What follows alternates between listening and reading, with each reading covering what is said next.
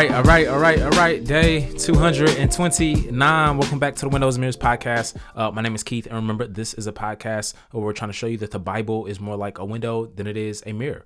Uh, we come to it to see through and to see God, not to it to primarily look at it and see ourselves. All right, today is uh the day we start the book of start and finish the book of Haggai, right? Only two chapters. And Haggai is this really small and short book, but it's so important in the grand narrative of scripture. Remember that scripture is this one long grand narrative that climaxes in the personal work of Jesus and finishes and ends at the end of history when Jesus comes back. And so remember all of the prophets up to this point, right? We've talked about how, uh, for the most part, they prophesied that God will bring Babylon to judge them. We looked in Ezra, Nehemiah, or Ezra, uh, how God brought the people back to the land post exilic community. And this happens uh, uh, where they come back after the destruction on, uh, of, of Jerusalem.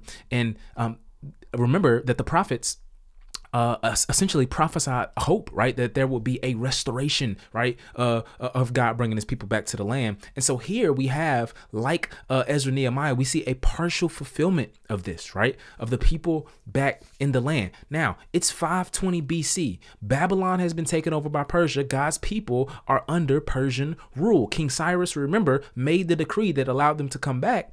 And Zerubbabel and uh, Joshua, a cat named Joshua, led the folks back into the land. Look what the, the text starts often says, though. The Lord of armies says this These people say the time has not come for the house of the Lord to be rebuilt. The word of the Lord came through the prophet Haggai.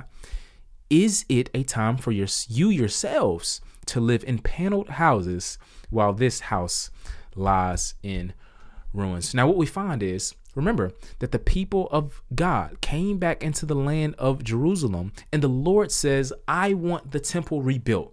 And the people are here prioritizing their own luxurious desires before God's desires for them, right? So God is saying, no, no, I want my temple, my house rebuilt, but everybody is like rebuilding their luxury homes, right? And you see the the priorities are out of whack for the people of God, right? And if we remember the context, remember in the book of Ezra how they faced all this opposition. And so many of the cast was like, no, no, using that as an excuse not to prioritize what God had called them to do. I wish I had time to talk about how this thing is so pertinent today, how people are in our day and age um, making excuses about a pandemic or about a uh, specific circumstance, why they aren't prioritizing the worship of God, why they are prioritizing and seeking first building something that they want to build rather than building the kingdom of God. Seeking to to to pour into and give their time to and their energy to their paneled homes rather than the actual house and people of God.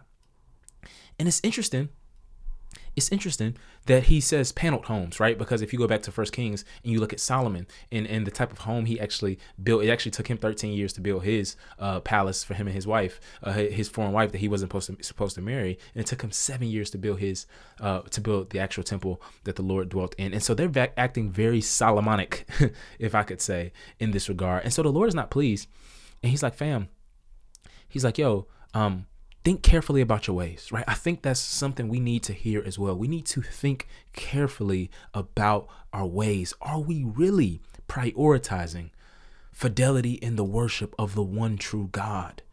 Or are we prioritizing other things? Right? We have to be honest with ourselves about that.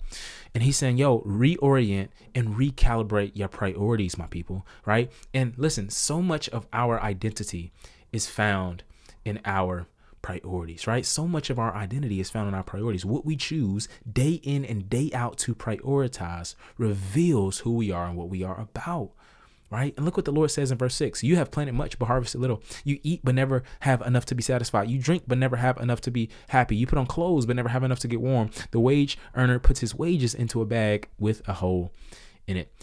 He says, Fam, Zerubbabel is like, yo, God isn't blessing anything you guys are doing because you guys are really neglecting and disobeying something really important that he would have you to do, right? And Haggai is going to go in again about how the Lord, fam, had brought drought and had brought famine. And remember, in the ancients' mind, this was a type of divine judgment. Remember Deuteronomy 28 and what the Lord was saying, He's done all of these things, and you guys still haven't repented. You guys still haven't corrected your ways. He's shown you with rebellion and a neglect of Him looks like, or, or, or, or what the consequences of rebellion against Him and neglect of Him looks like, and you still haven't changed, right?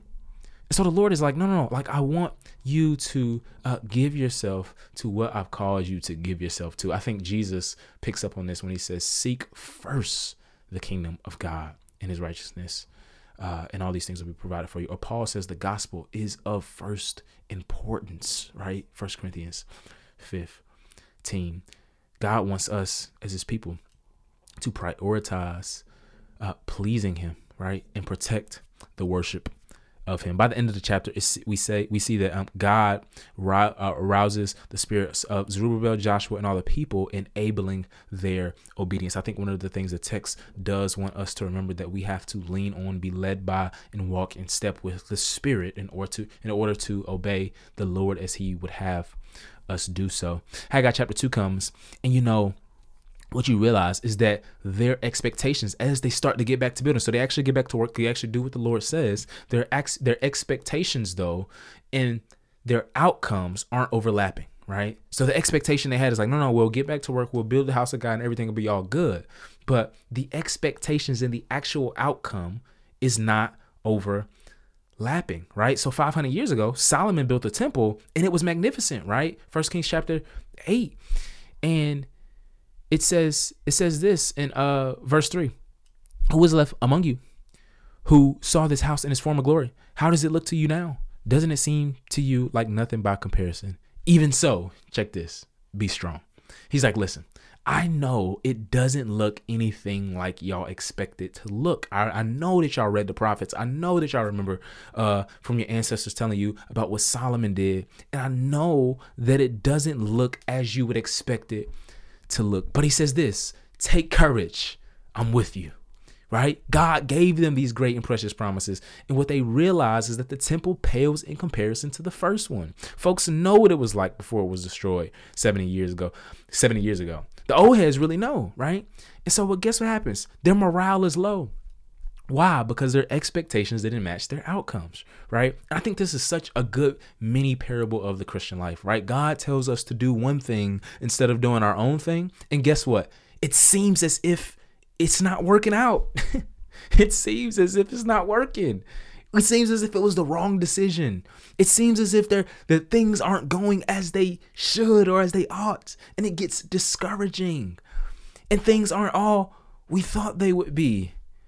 But what I love about God, man, what I love about God is that He makes promise on top of promise on top of promise to encourage us and give us hope, right? His promises are enough to keep us hopeful, to keep going, and to do what He's called us to do. Look what He says in verse 2 9. 2 verse 9. He's like, uh, the final glory of this house will be greater than the first, says the Lord of armies. I will provide peace in this place. This is the declaration of the Lord of armies. Regardless of what it looks like, he's like, fam, I'm going to bring my glory. I am. It will in fact exceed exceed the glory of the former. You want it to match the glory of the former. It's going to exceed the glory of the former. And I think what the, the, the timeless theological principle and truth we can take from this passage is that one, God's promises do get greater later, right? We see this escalation of the promises of God as redemptive history unfolds in the Bible, right? Where we will one day have the new heavens and new earth on earth because of the work of Jesus. But also, listen, the reality of God's promises, right? The truthfulness of God's promises can't always be assessed and fully measured by the naked eye, right? It, it, it has to be taken a hold of by faith, right? We, we can't just go off of what things look like, what things seem like, right? We do not have the ultimate perspective that the Lord does. And w- w- what happens is this um, the Lord makes this promise the spirit is among them. He's like, no, I'm going to exceed the glory. And guess what? Jesus comes, right? And the people observe his glory, right? That far exceeds something greater than the temple is here, Jesus will say. And so Christ comes and fulfills these promises, and he will fulfill even further promises in the future. I love how the, the chapter ends, ends off though. Haggai finishes off speaking uh, of Jesus. He gives a Jesus, you know, kind of like parable. He says, Priests, you know, riddle me this. If you touch something dead and then go touch something like bread or wine or anything else, is it now defiled? Right? And they're like, yes, right? That's Torah, that's easy, that's Leviticus, that's Numbers. So he says, Bet. So, in the same way, I want y'all to know that while you build God's kingdom and temple, right, and wait for the fullness of the reality of the promises, keep your hands clean for me, Chief. Stay away from idolatry, stay away from injustice. You can't build a holy house with filthy hands, right? Pursue holiness in the meantime, in between time. And the same thing is true for us. Listen, while we're waiting on the fullness of God's promises to come, to be with Him forever, we have to give our hands to the worship of the one true God into the loving of the neighbors he's placed around us, right? Idolatry and injustice are two things that the Lord wants us to keep our hearts and our hands away from. And at the very end, he gives this promise to Zerubbabel. And he says, Hey, I'm going to judge all the Gentile kingdoms, and I'm going to put my signet ring on you, for I've chosen you, little Israel, who is being ruled by the Persians. You're promised a type of political power and rulership that you don't have right now. And so Zerubbabel, remember, his name means planted in Babylon, planted in Babylon, or seed of Babylon. And so he is of the Davidic line. It's so interesting. He is of the Davidic line. He's planted in Babylon. And so God is going to use Zerubbabel from the Davidic line, but planted in Babylon, to bring about the seed of David, to bring about the seed of Abraham, to bring about the holy seed who's going to crush the head of the serpent. Genesis 3, chapter 15. God is going to show that even from these little small beginnings, he is going to bring his worldwide kingdom.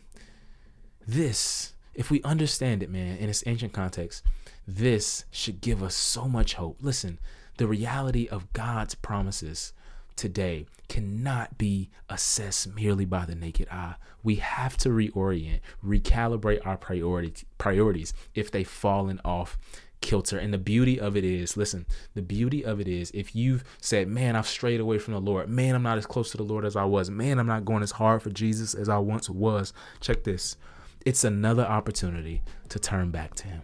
And the beauty of our God is that He is always waiting with open arms. Let's pray. God, we ask that we would continue to prioritize the advancement of your kingdom. I pray, Lord, that you will arouse the Holy Spirit within us so that we will lean on the Spirit, be led by the Spirit, and walk by the Spirit. We thank you for Jesus, who perfectly lives out uh, and fulfills all of the scriptures, Father. We ask that you will give us the strength today to look to Him and work while we wait on the fullness of the reality of